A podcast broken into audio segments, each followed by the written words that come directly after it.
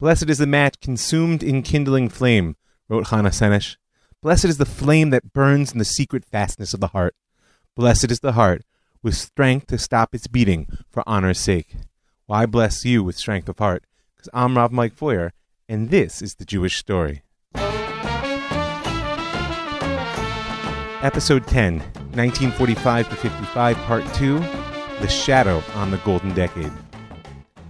So, if the driving vision of political Zionism was for the Jews to become a nation like any other, then I want to say that the driving spirit of suburban Judaism is the Jews are just like everybody else, only more so.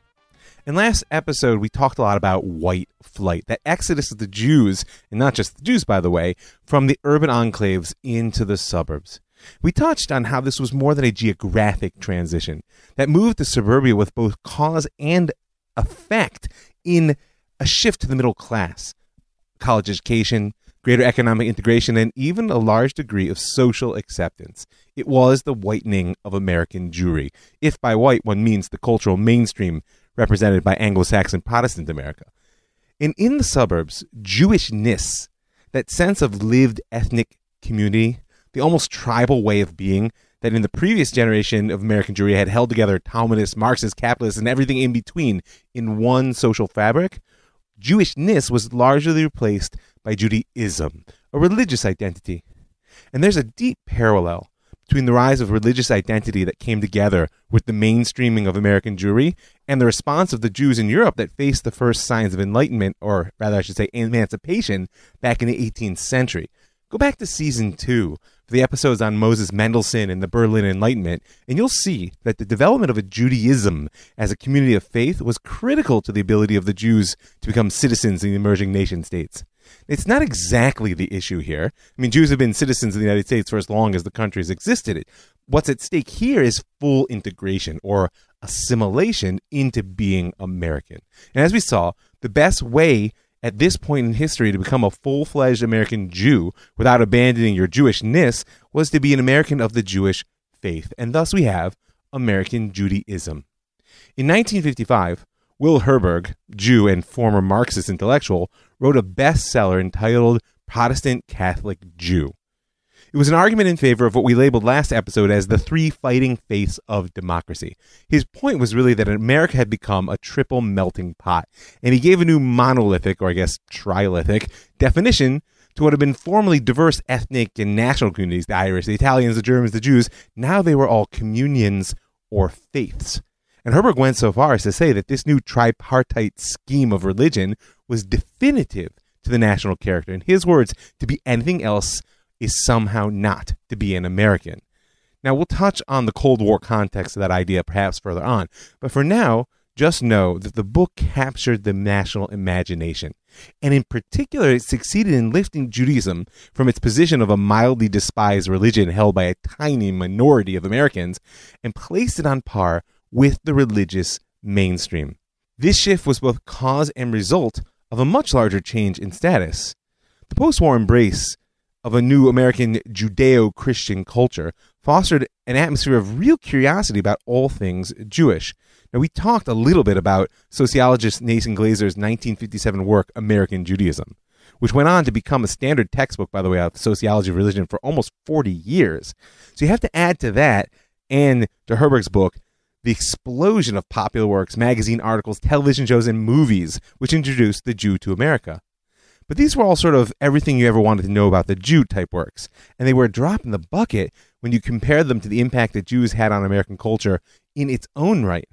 In the 50s, it seemed that everywhere you turned, you met a Jew doing the most American of things. Bess Myerson could be Miss America. Hank Greenberg could be a great baseball superstar. Philip Roth and Saul Bellow were at the same time the most Jewish and most American of authors. And we don't even need to mention Hollywood, created largely by the Jews back in the interwar period and by the 50s, pumping out American culture at a dizzying pace. Perhaps the most telling example from the Golden Decade is actually musical theater, because the 40s and 50s were the heyday of musicals in America. Works which perhaps you like, like Oklahoma, South Pacific, The King and I, The Sound of Music, really defined the era.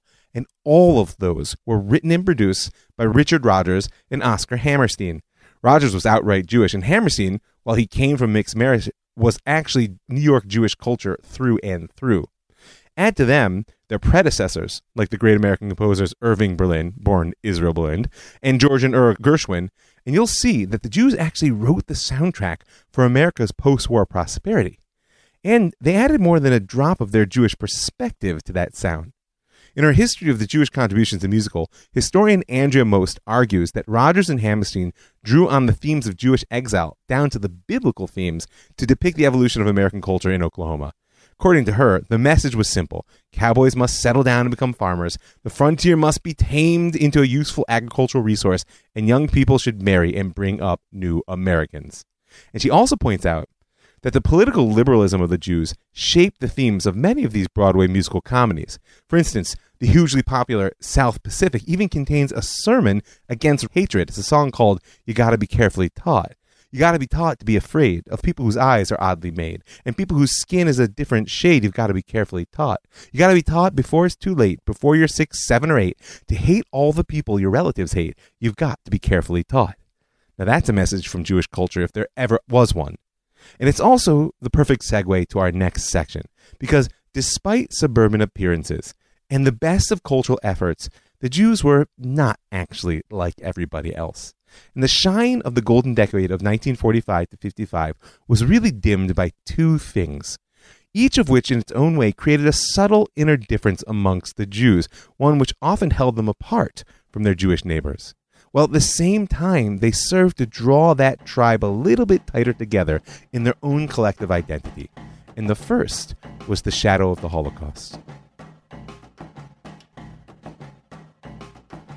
You know, one morning I was sitting with my great aunt, Helene Ingber. Now, she wasn't born Helene Ingber. She was born Helene Feuerwerker in the small Romanian town of Kreshenev in 1927. But here we are, sitting in her beautiful suburban house in Pepper Pike, Ohio, on the east side of Cleveland. Quite a nice place, frankly, bigger than the house I grew up in. And as we're chatting, there's a ring at the door. And a moment later, a young couple, I don't know, in their 20s, walk in, and she looks at me with a look of absolute fear and says, Michael, it's good that you're here, in her thick Eastern European accent. I said, why, Aunt Lillian? She says, They're Polish. I don't trust them. Can you imagine such a thing? In the 90s? Now, if you think there's a shadow on our lives even now from what happened in the Holocaust, just imagine what it was like for all of American Jewry in the late 40s and 50s, not to speak of the survivors.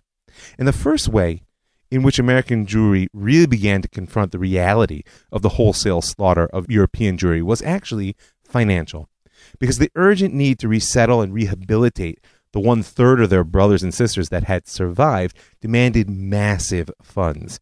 And for reasons that we discussed at the end of season two, that task of fundraising and resettling merged almost immediately with the struggle for Jewish sovereignty in the land of Israel. Now, together, those two needs evoked an unparalleled rise in giving amongst American Jews. The records show that Federation communal campaigns, which happen on an annual basis, show a jump from 57.3 million in 1945 to 131.7 million in 1946 all the way to 205 million in 1948 a year in which 80% of those monies raised went for settling immigrants in Israel and this is the inflection point of what we called campaign Judaism last episode, and it's still a critical part of American Jewish life. But this was about more than money. Because together with the financial support, there came a real change of heart amongst many, if not the majority, of American Jews. We spoke at the beginning of this season about the post war evolution of American Zionism, and part three of this series on the Golden Decade will take us to its next stage.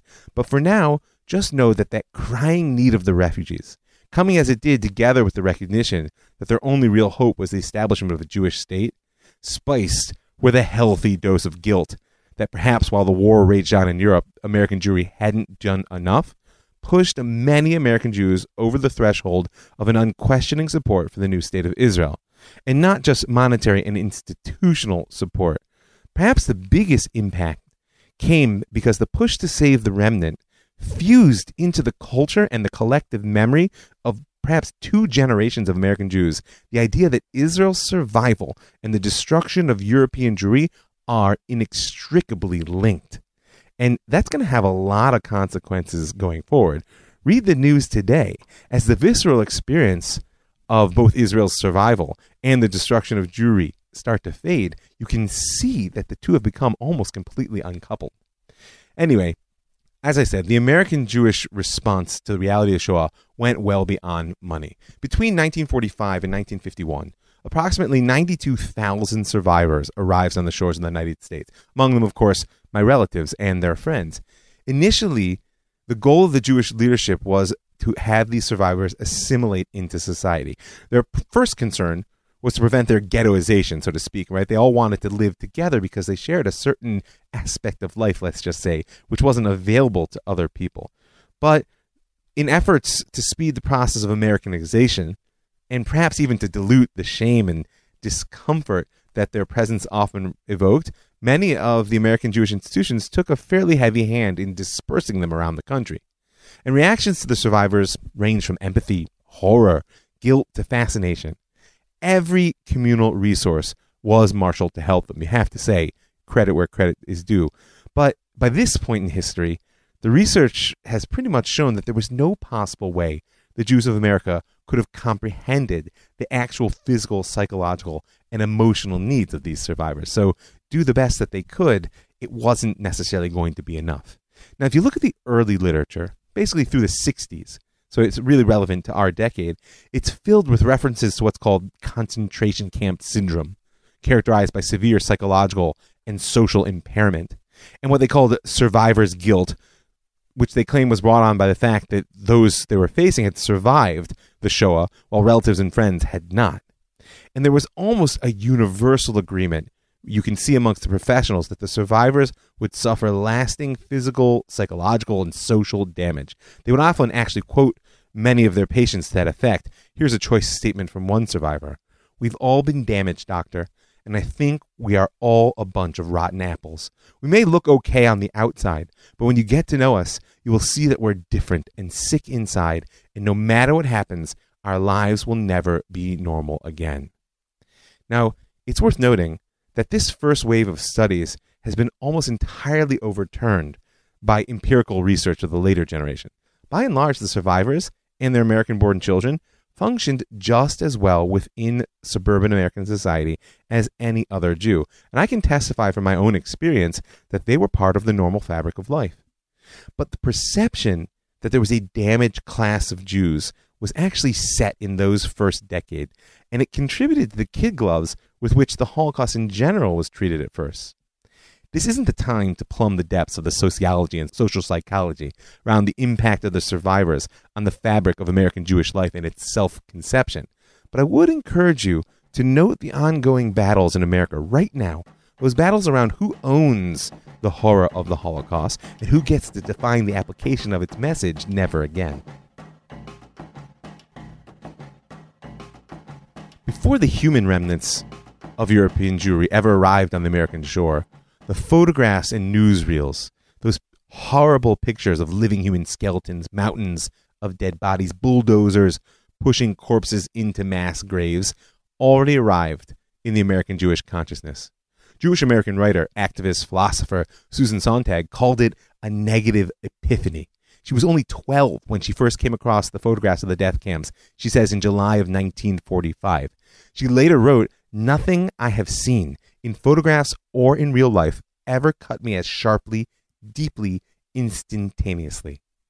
Despite attempts by people that we've spoken about, like Hillel Kook and Jan Karski, go back, by the way, to season two, episodes 34 and 35 for their stories, despite their efforts to awaken the world to the horror unfolding while it was still in the midst of the war, it wasn't really until 1945 that most Americans really opened their eyes. And it was the presence of nearly 100,000 survivors in their midst who made them begin to face what they now knew. And in the coming decades, right down to our day, American Jews shaped what we call a culture of commemoration, a plethora of ways to try and honor and remember the six million. It was driven by many things. The need to at least try and give a place to the incomprehensible if it couldn't be understood, a basic sense of Jewish history that if it wasn't part of the liturgy in our calendar, it didn't really belong. Well, by the time I experienced this culture of commemoration, it was also the product of a desire to listen and give honor to the survivors as they struggled to articulate the unspeakable, something which I don't think was really possible in that first decade. This is what became the shadow over the golden decade, and it provoked a deep confusion over what it really meant to be a Jew. I mean, here we are, 1950, living in suburbia, arguably the safest environment the Jews, or humanity for that matter, have ever known. But we're grappling with the reality of the darkest evil humanity has ever known as well. I'll put it to this way Have you ever seen someone mowing the lawn with a number tattooed on their arm? I have. It's downright surreal. And if you're an American Jew, particularly from the non Orthodox world, then you know about the experiments with rituals and liturgy. When I was growing up, our Passover Haggadah may have been about the exodus from Egypt, but its pathos revolved around the Shoah, and there were multiple survivors of Auschwitz at the table. Add to this camp dramas, after school educational programs, Holocaust Day poems, songs, Ask a Survivor homework, six million paperclip projects. I could go on. It's no wonder that many of my generation insist that their whole suburban Jewish education was a mix between trauma and tribalism. Six million people died. You have to marry a Jew. My parents' and grandparents' generations held on to their hate as well in, in subtle ways, boycotting Germany, refusing to purchase products or even visit. And we're going to have to have an episode on the whole war reparations struggle within Israel and in general in Israel's response to post war Germany. You know, one thing I will say is that Israeli and American responses were, let's just say, widely divergent. And perhaps the best way to illustrate that and get to our point about the Golden Decade is by contrasting Hannah Senesh who I quoted in the introduction, and Anne Frank. Hannah Senesh, if you don't know her story, was one of 37 Jewish underground fighters who, under the command of the British, parachuted into Yugoslavia in World War II. Their official mission was to assist anti Nazi forces in Yugoslavia, but all were also committed to the rescue of Hungarian Jews who were about to be deported to Auschwitz. And Senesh was arrested at the Hungarian border and imprisoned. Even under extreme torture, she refused to reveal the details of her mission. She was eventually executed by firing squad. Now, many Americans don't know her story, but I'm willing to bet a lot of you are familiar with one of her more famous poems, Eli Eli. O Lord, my God, I pray that these things never end. Yeah? Ring a bell? So, though Hannah Senesh remains an Israeli national heroine to this day, her brand of militant heroism belongs to a Jewish ethnic state, not suburbia. American Jewry found its Holocaust heroine with the publication in 1952 of The Diary of a Young Girl, also known as The Diary of Anne Frank. And this window into the life of precocious and introspective Dutch preteen captured the American Jewish imagination in a way that the underground fighting martyr never could. Because these American Jews could look out the window at the world around them and weep for her lost innocence without feeling guilty about their safe and comfortable lives. In 1955, a dramatization of the diary premiered on Broadway, eventually winning the Pulitzer Prize, and four years later, it became a Hollywood film. Through the play and the film, Anne Frank became an American inheritance, much as, through plays and films, certain aspects of Jewish culture became an American inheritance. And her story was presented as an example of triumphant humanity. She universalized her experiences of suffering rather than dwelling on her particular Jewish identity. Now, of course, anybody who knew the story knew that they were Jews, but there was no need to talk about it. Sound familiar?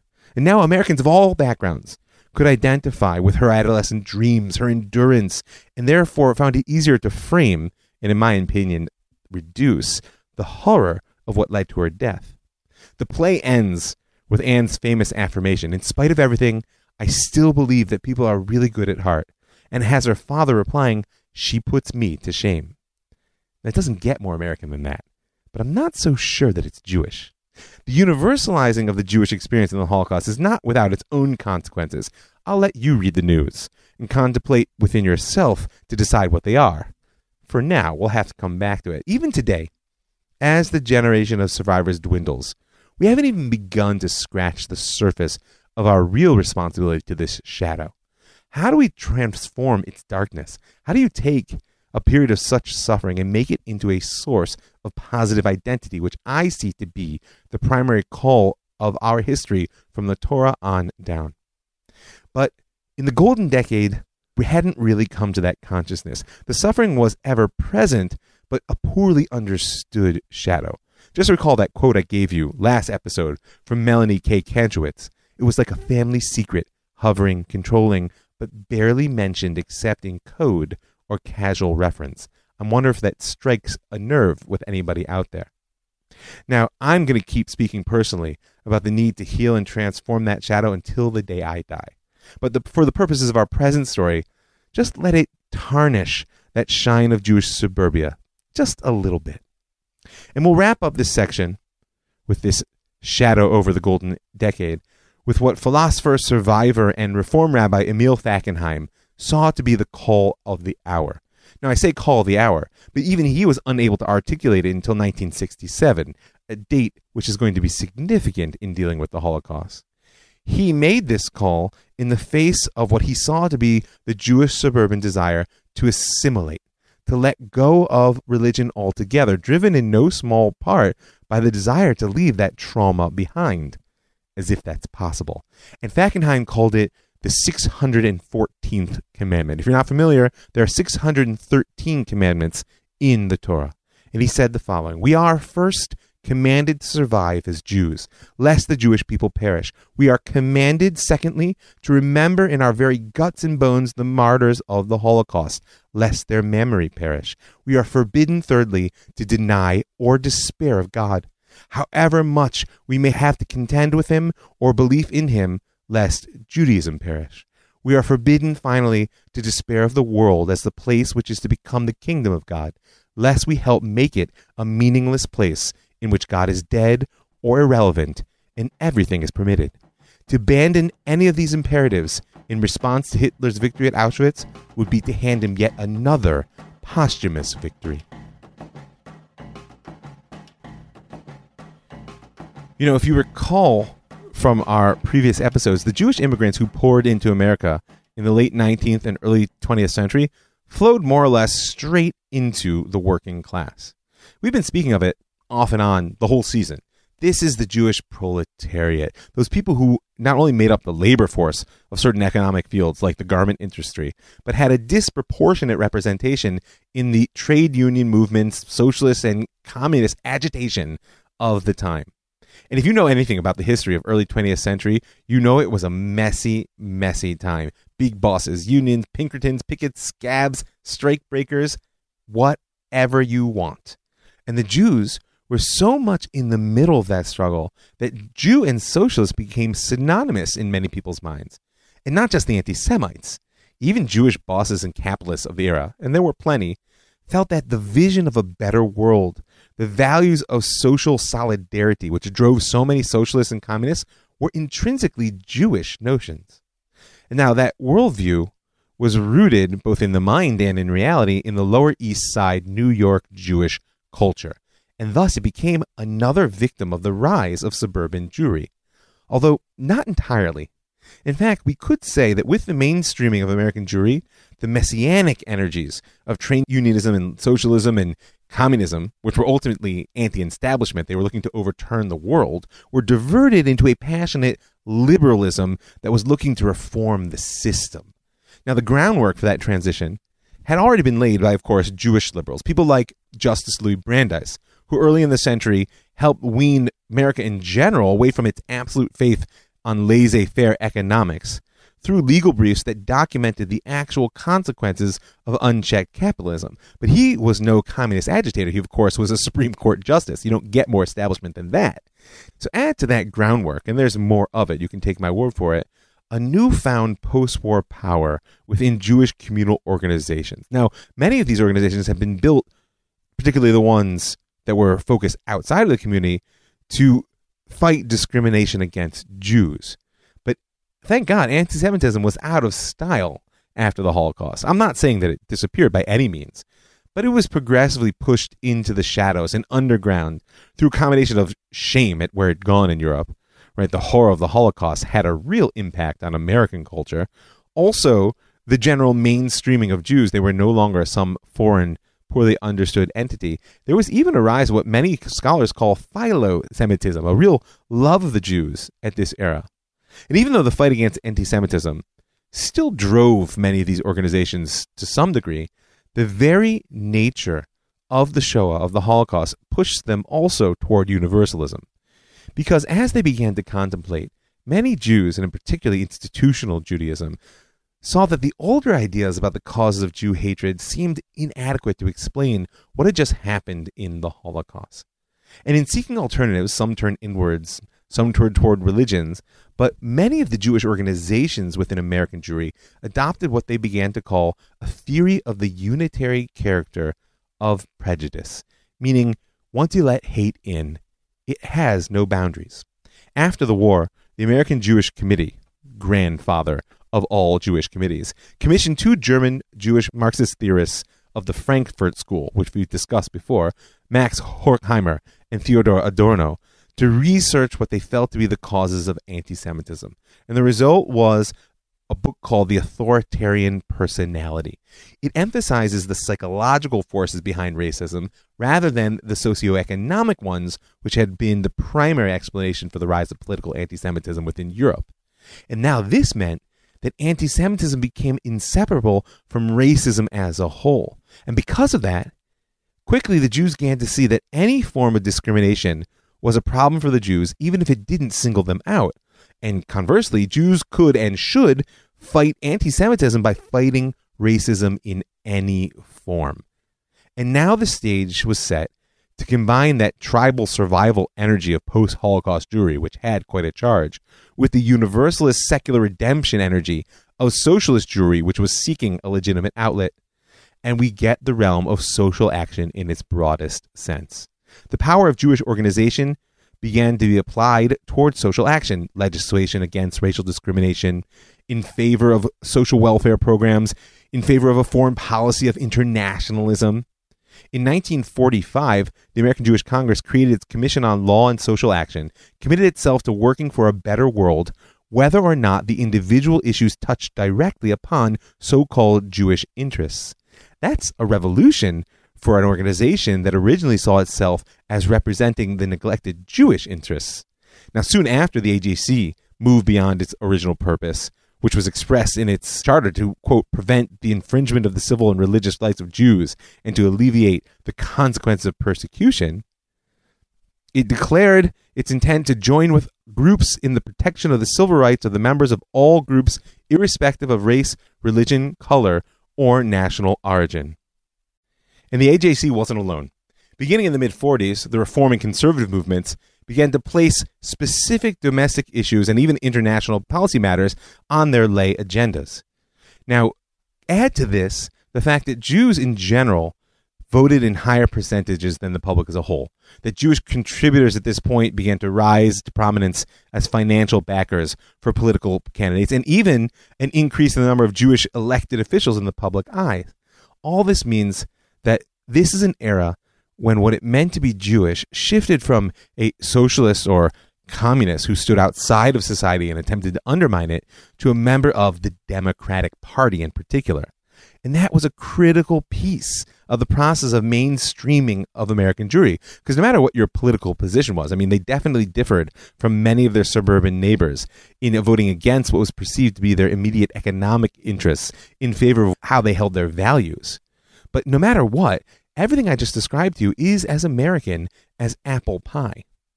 But there was a slight problem because 1945 to 55 wasn't just the golden decade for the Jews, it was also the era of the Red Scare. On March 21st, 1947, President Harry S. Truman issued Executive Order 9835, known as the Loyalty Order. It was an executive order that mandated all federal employees be analyzed to determine whether they were sufficiently loyal to the American government.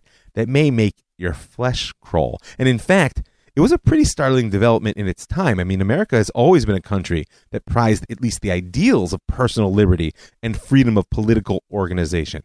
But this was an act driven by raw fear. In 1948, Whittaker Chambers, former Soviet spy now turned anti communist zealot, testified before the House Un American Activities Committees, and he described the Communist Party as a many headed monster dedicated unflaggingly to infiltration and overthrow of the U.S. government. Now, that may sound like fantasy, but only a year later, in 1949, the Soviet Union successfully tested its own nuclear bomb.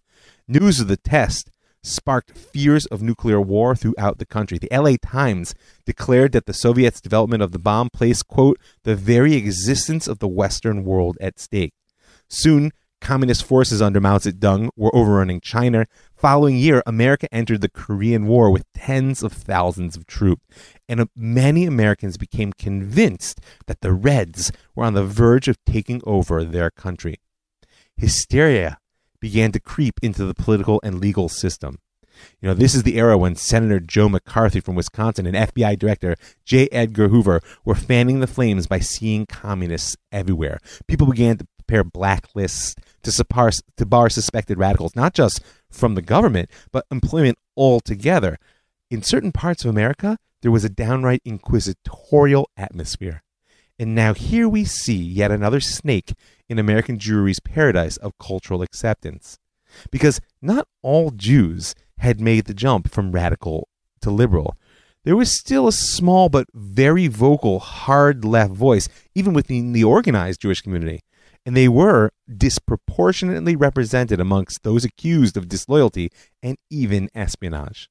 Now, the mainstream community profess its loyalty in as loud a voice as possible. The AJC declared its intention of protecting, quote, the American way of life from the encroachments of totalitarianism of both the right and the left. It defined communism not only as un American, but also as un Jewish, attacking what had been actually the secular faith of many Jews throughout World War II, and as we mentioned, seen as Jewishly so. But not everyone was pleased with this kowtowing to intimidation. And so a bitter fight began to unfold within the Jewish community over aiding victims of the anti communist crusade or jumping on the bandwagon and persecuting them. That fight continued right up until the 1950 arrest of Julius and Ethel Rosenberg for handing atomic secrets to the Soviet Union. I consider your crime worse than murder, said Judge Irving Kaufman to the Rosenbergs. Your conduct in putting into the hands of the Russians the A bomb has already caused, in my opinion, the communist aggression in Korea, with the resultant casualties exceeding 50,000. And who knows but what millions more of innocent people may pay the price of your treason. The sentence of the court upon Julius and Ethel Rosenberg is, for the crime for which you have committed, you are hereby sentenced to the punishment of death. Julius Rosenberg was born in 1918 into a poor family of Eastern European Jewish immigrants living on New York City's Lower East Side. What we have here is a classic red diaper baby, meaning he absorbed the vision of the Communist Party and its ideal world with his mother's milk. Later in life, while attending the City College of New York, he organized the school's chapter of the Young Communist League, and after graduating with a degree in electrical engineering in 1939, according to the FBI, he also joined the Communist Party, and he married his wife, Ethel Greenglass. It was soon after, in 1941, in the midst of the war, that Julius became a spy that the Soviets codenamed Antenna. He was head of a cell of four, and their focus was primarily on obtaining classified information regarding radio engineering and aviation, even though the Soviet Union and America were allies at the time.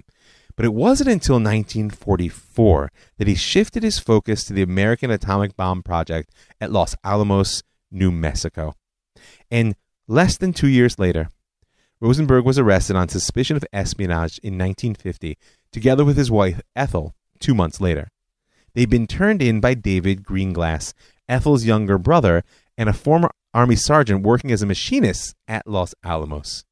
Greenglass had confessed under pressure to providing nuclear secrets to the Soviets, and, according to many, was seeking clemency by turning in his companions. I'm not going to drag you through the details of the trial because, frankly, even today, it's still a source of quite a bit of controversy. In 1951, at the end of their trial, the Rosenbergs, as you just heard, were convicted not only of conspiring to pass U.S. atomic secrets to the Soviets, but condemned to die. They refused to admit any wrongdoing, proclaiming their innocence right up until their execution. And the Jewish community, the country, even the international press were split, to say the least, over the matter. In the eyes of those gripped by the Red Scare, the defendants were clearly symbols of the threat of subversion which was everywhere.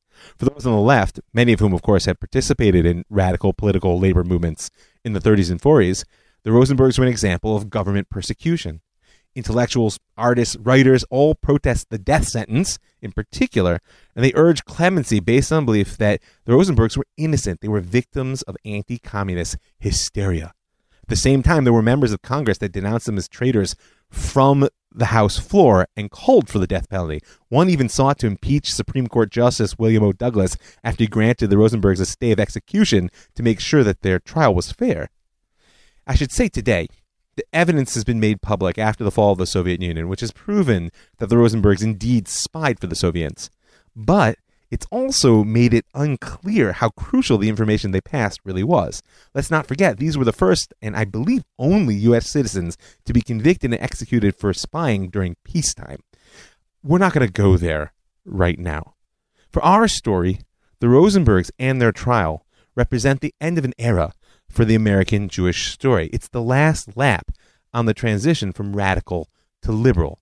Because not only were the Rosenbergs Jewish, as of course was their betrayer, David Greenglass, the trial judge Irving Kaufman, staunch anti communist, the U.S. attorney and assistant attorney who handled the prosecution and would go on to political careers of their own, and of course, the lawyers for the defense, even the appeals court judge for the Second Circuit who affirmed the conviction, were all Jews.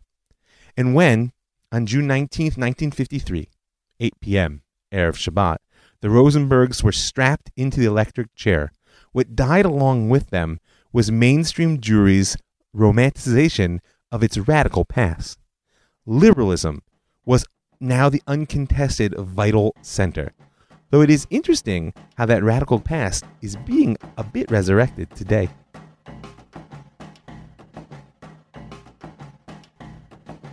Truth be told, beyond the shadow of the Holocaust and the fear of red hysteria, there is a critical third specter that casts its shadow on the golden decade that question of whether suburbia was really actually good for the Jews.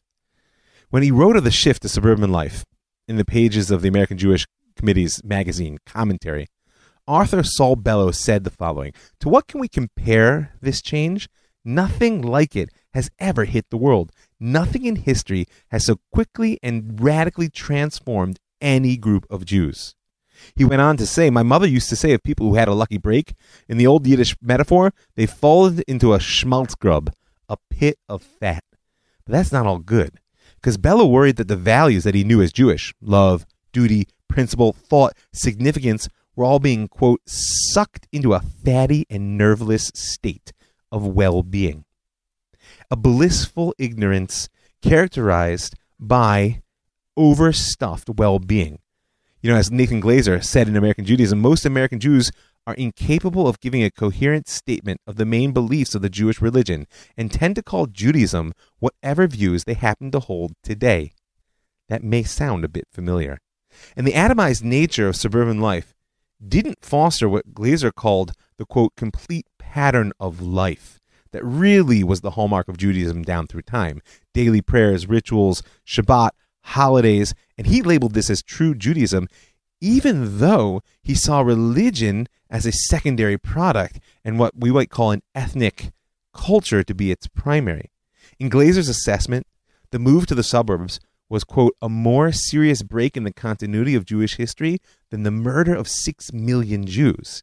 He argued that Jewish history has known and been prepared for massacre, what Jewish history hasn't known nor is prepared for is the abandonment of the law. And like I said, this is despite the fact that he saw religion in general as a sociologist as a thing of the past.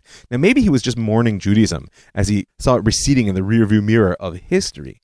But maybe, just maybe, he was onto something. Because when I was growing up, we used to joke that after school Hebrew school accomplished in two generations what a thousand years of Christian persecution couldn't achieve, that we'd lost our faith. And not only that, when I went to Camp Ramah, the flagship summer camp of the conservative movement, the running joke amongst the staff was, What do you call a successful conservative Jew? Orthodox. Because deeply implanted in the American mind was still the notion that the keeping of the law was the definition of what it meant to be a Jew. Now, we didn't break down in our faith. I think we just misplaced it we put it down in our suburban life, thinking it was no longer really important. and haven't yet managed to pick it up in a way that makes it relevant for our time. That's a discussion we're going to keep having going forward. But for now, I'll just say this. Next episode, we're going to see if American Zionism can breathe life into American Judaism in the golden decade. So I just want to thank a few people here at the end. I want to thank everybody gives their hard earned money to help make this show possible, to keep it free, widely distributed, and I want to invite you to join them. You can do that in one of two ways. One, you can go right now to my website, jewishstory.co, and up in the right hand corner there, you'll see a button that says be a patron. You can click on through there for a little bit of per podcast support. If that's too complex or overwhelming, you can also send me an email, ravmikefeuer at gmail.com, or you can send me a message on Facebook. That's Rav Mike Feuer at Facebook. If you want to sponsor a show, I'm happy to do it in the memory of a lost loved one, or in honor of a person or a place or a time or an event in today. So just send me an email. We'll work the details out. I also want to thank the Land of Israel Network. That's thelandofisrael.com for creating a platform that allows me to reach so many amazing people. I want to thank the Pardes Institute, P-A-R-D-E-S dot org dot I-L, for building an educational institute that allows me to touch the hearts and minds of so many wonderful Jews. And I want to thank you for listening. I'm Rav Mike Feuer, and this is The Jewish Story.